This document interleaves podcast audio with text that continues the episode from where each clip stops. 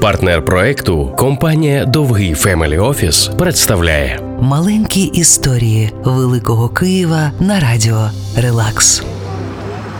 Йосип Зекцер обожнював будувати комфортні будівлі. Архітектор привіз з навчання у Європі ідеї архітектури Парижа, Відня, Берліна та інших європейських міст. І він був дизайнером, без якого Київ неможливий. Адже саме він у декорі будівлі уперше використав листя каштана, що пізніше став символом міста. Утім, цього всього могло і не статися. Йосип Зекцер мав стати рабином, але невідомо якою ціною він вмовив батьків дозволити йому поїхати навчатися на щось художнє. А можливо, вони погодилися одразу. Можливо, вони побачили, що архітектура для нього як молитва. Однією з найкращих його молитов стала будівля швидкої допомоги на Рейтерській 22. Саме тут, вже у 20 столітті, Микола Амосов здійснить першу пересадку серця. А тоді, збудована у стилі неоготики з усіма технічними новинками того часу, з операційними під'їздом для швидких, приміщеннями для персоналу,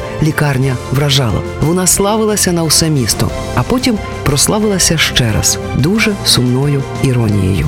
Її архітектор, наш зекцер, потрапляє під трамвай. Його миттєво доставляють на рейтерську. Весь персонал збігається рятувати, але він відмовляється. Він каже: Я багато будував, тепер нехай будують інші. Що ж, можливо, його заповіт здійсниться, і сьогодні ця втомлена та поранена розбитими вікнами будівля знайде своїх нових натхненних та інших будівельників, щоб почати своє життя знову. Маленькі історії Великого Києва на радіо Релакс. партнер проекту компанія Довгий Family Office.